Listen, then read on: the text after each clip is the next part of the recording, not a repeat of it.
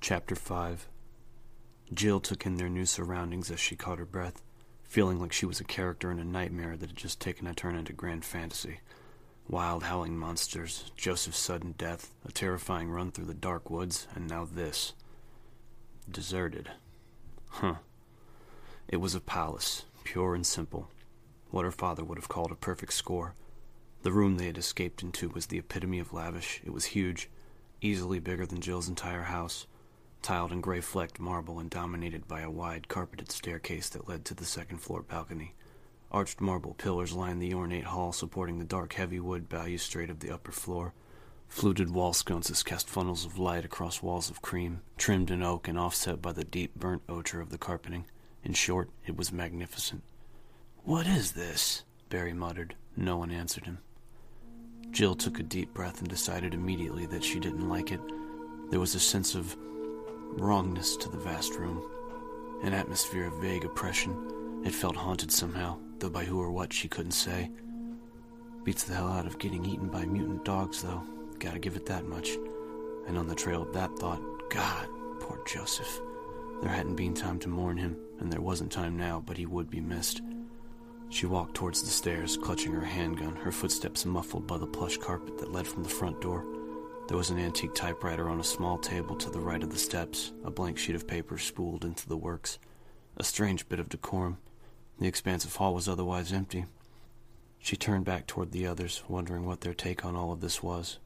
Barry and Chris both looked uncertain, their faces flushed and sweaty as they surveyed the room. Wesker was crouched by the front door, examining one of the latches. He stood up, his dark shades still in place, seeming as detached as ever. The wood around this lock is splintered. Somebody broke this door open before we got here. Chris looked hopeful. Maybe the Bravos. Wesker nodded. That's what I'm thinking. Help should be on the way, assuming our friend, Mr. Vickers, bothers to call it in. His voice dripped sarcasm, and Jill felt her own anger kindling. Brad had screwed up big time, had almost cost them their lives. There was no excuse for what he'd done. Wesker continued, walking across the room toward one of the two doors on the west wall. He rattled the handle, but it didn't open. It's not safe to go back out. Until the cavalry shows up, we might as well take a look around. It's obvious that somebody's been keeping this place up, though why and for how long.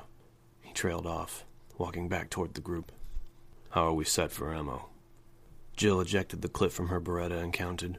Three rounds left, plus the two loaded magazines on her belt. Thirty-three shots. Chris had 22 left, Wesker 17, and Barry had two racked speed loaders for his Colt, plus an extra handful of loose cartridges tucked into a hip pouch. Nineteen rounds in all. Jill thought about all they'd left back on the helicopter and felt another rush of anger toward Brad. Boxes of ammunition, flashlights, walkie talkies, shotguns, not to mention medical supplies. That Beretta that Joseph had found out in the field, the pale, blood spattered fingers still wrapped around it. A STARS team member dead or dying, and thanks to Brad, they didn't even have a band aid to offer. Thump.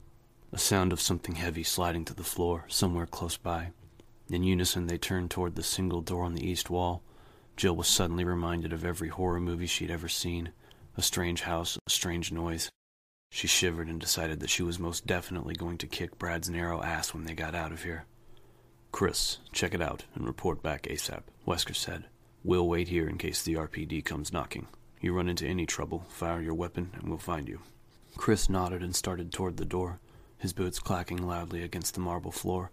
Jill felt that sense of foreboding wash over her again. Chris? His hand on the knob, he turned back and she realized that there was nothing she could tell him that made any sense. Everything was happening so fast. There was so much wrong with this situation that she didn't know where to start. And he's a trained professional, and so are you. Start acting like it. Take care, she said finally. It wasn't what she wanted to say, but it would have to be enough. Chris gave her a lopsided grin and then raised his Beretta and stepped through the doorway. Jill heard the ticking of a clock, and then he was gone, closing the door behind him. Barry caught her gaze and smiled at her, a look that told her not to worry, but Jill couldn't shake the sudden certainty that Chris wouldn't be coming back. Chris swept the room, taking in the stately elegance of the environment as he realized he was alone. Whoever had made the noise, they weren't here. The solemn ticking of a grandfather clock filled the cool air, echoing off shining black and white tiles. He was in a dining room, the kind he'd only ever seen in movies about rich people, Like the front room, this one had an incredibly high ceiling and a second floor balcony, but it was also decorated with expensive looking art and had an inset fireplace at the far end, complete with a coat of arms and crossed swords hung over the mantel. There didn't seem to be any way to get to the second floor, but there was a closed door to the right of the fireplace. Chris lowered his weapon and started for the door, still awed by the wealth of the abandoned mansion that the STARS had stumbled into. The dining room had polished red wood trim and expensive looking art on the beige stucco walls surrounding a long wooden table that ran the length of the room. The table had to seat at least twenty, though it was only set for a handful of people. Judging from the dust on the lacy placemats, nothing had been served for weeks. Except no one is supposed to have been here for thirty years, let alone hosted a formal dinner. Spencer had this place closed down before anyone ever stayed here. Chris shook his head. Obviously, someone had reopened it a long time ago. So how was it that everyone in Raccoon City believed the Spencer estate to be boarded up, a crumbling ruin out in the woods? More importantly, why had Umbrella lied to Irons about its condition? Murders, disappearances, Umbrella, Jill. It was frustrating. He felt like he had some of the answers, but wasn't sure what the questions were. He reached the door and turned the knob slowly, listening for any sound of movement on the other side. He couldn't hear anything over the ticking of the old clock. It was set against the wall, and each movement of the second hand reverberated hollowly, amplified by the cavernous room. The door opened into one side of a narrow corridor, dimly lit by antique light fixtures. Chris quickly checked both directions. To the right was maybe ten meters of hardwood hall, a couple of doors across from him, and a door at the end of the corridor. To the left, the hallway took a sharp turn away from where he stood, widening out. He saw the edge of a patterned brown rug on the floor there. He wrinkled his nose, frowning. There was a vague odor in the air, a faint scent of something unpleasant, something familiar. He stood in the doorway another moment, trying to place the smell. One summer when he was a kid, the chain had come off his bike when he'd been out on a ride with some friends. He'd ended up in a ditch about six inches away from a choice bit of roadkill, the dried up, pulpy remains of what once had been a woodchuck. Time and the summer heat had dissipated the worst of the stink, though what had remained had been bad enough. Much to the amusement of his buddies, he'd vomited his lunch all over the carcass, taken a deep breath, and then puked again. He still remembered the sun-baked scent of the drying rot, like thickly soured milk and bile, the same smell that lingered in the corridor now, like a bad dream. A soft shuffling noise from behind the first door to his right, like a padded fist sliding across a wall. There was someone on the other side. Chris edged into the hallway and moved toward the door, careful not to turn his back to the unsecured area. As he got closer, the gentle sounds of movement stopped, and he could see the door wasn't closed all the way. No time like the present.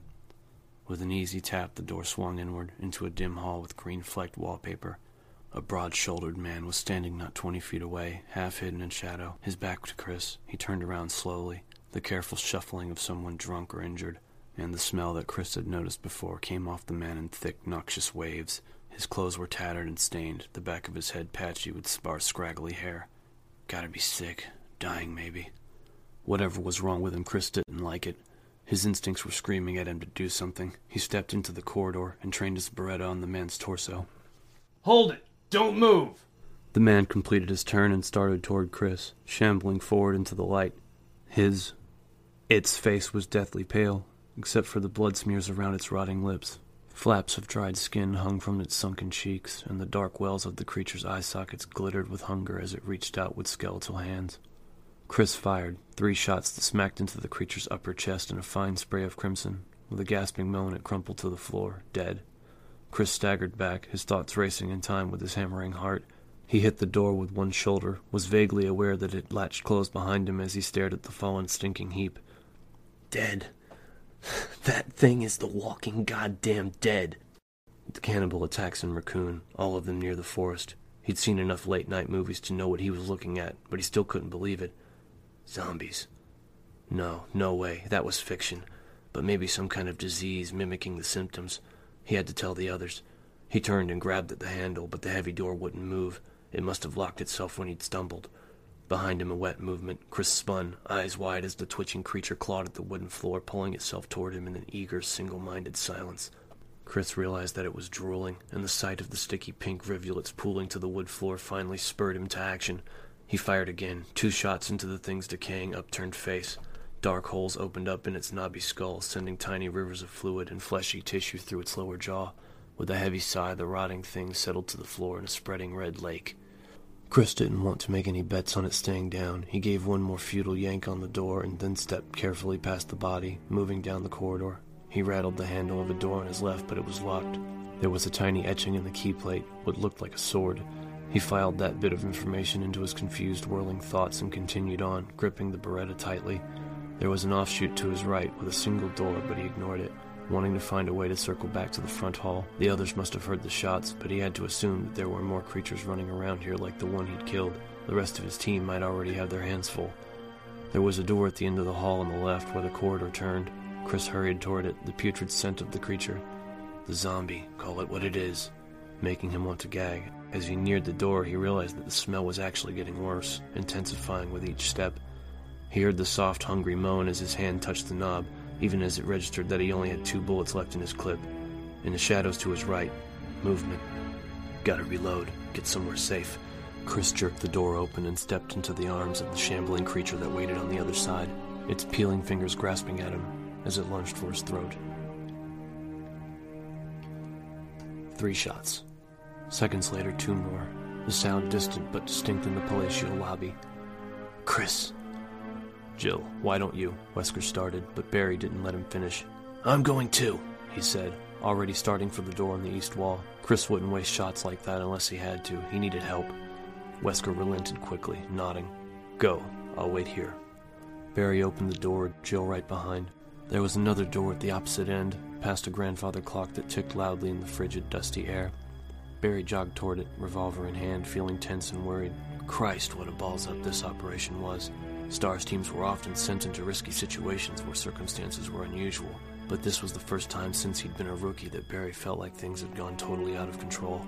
Joseph was dead, chicken heart Vickers had left them to be eaten by dogs from hell, and now Chris was in trouble. Wesker shouldn't have sent him in alone. Jill reached the door first, touching the handle with slim fingers and looking to him. Barry nodded and she pushed it open, going in low and left. Barry took the other side, both of them sweeping an empty corridor. Chris? Jill called out quietly, but there was no answer. Barry scowled, sniffing the air. Something smelled like rotting fruit. I'll check the doors, Barry said. Jill nodded and edged to the left, alert and focused. Barry moved towards the first door, feeling good that Jill was at his back. He'd thought she was kind of bitchy when she'd first transferred, but she was proving to be a bright and capable soldier, a welcome addition to the Alphas. Jill let out a high pitched gasp of surprise, and Barry spun, the scent of decay suddenly thick in the narrow hall. Jill was backing away from an opening at the end of the corridor, her weapon trained on something Barry couldn't see. Stop! Her voice was high and shaky, her expression horrified, and she fired once, twice, still backing toward Barry, her breathing fast and shallow. Get clear, left! He raised the Colt as she moved out of the way, as a tall man stepped into view.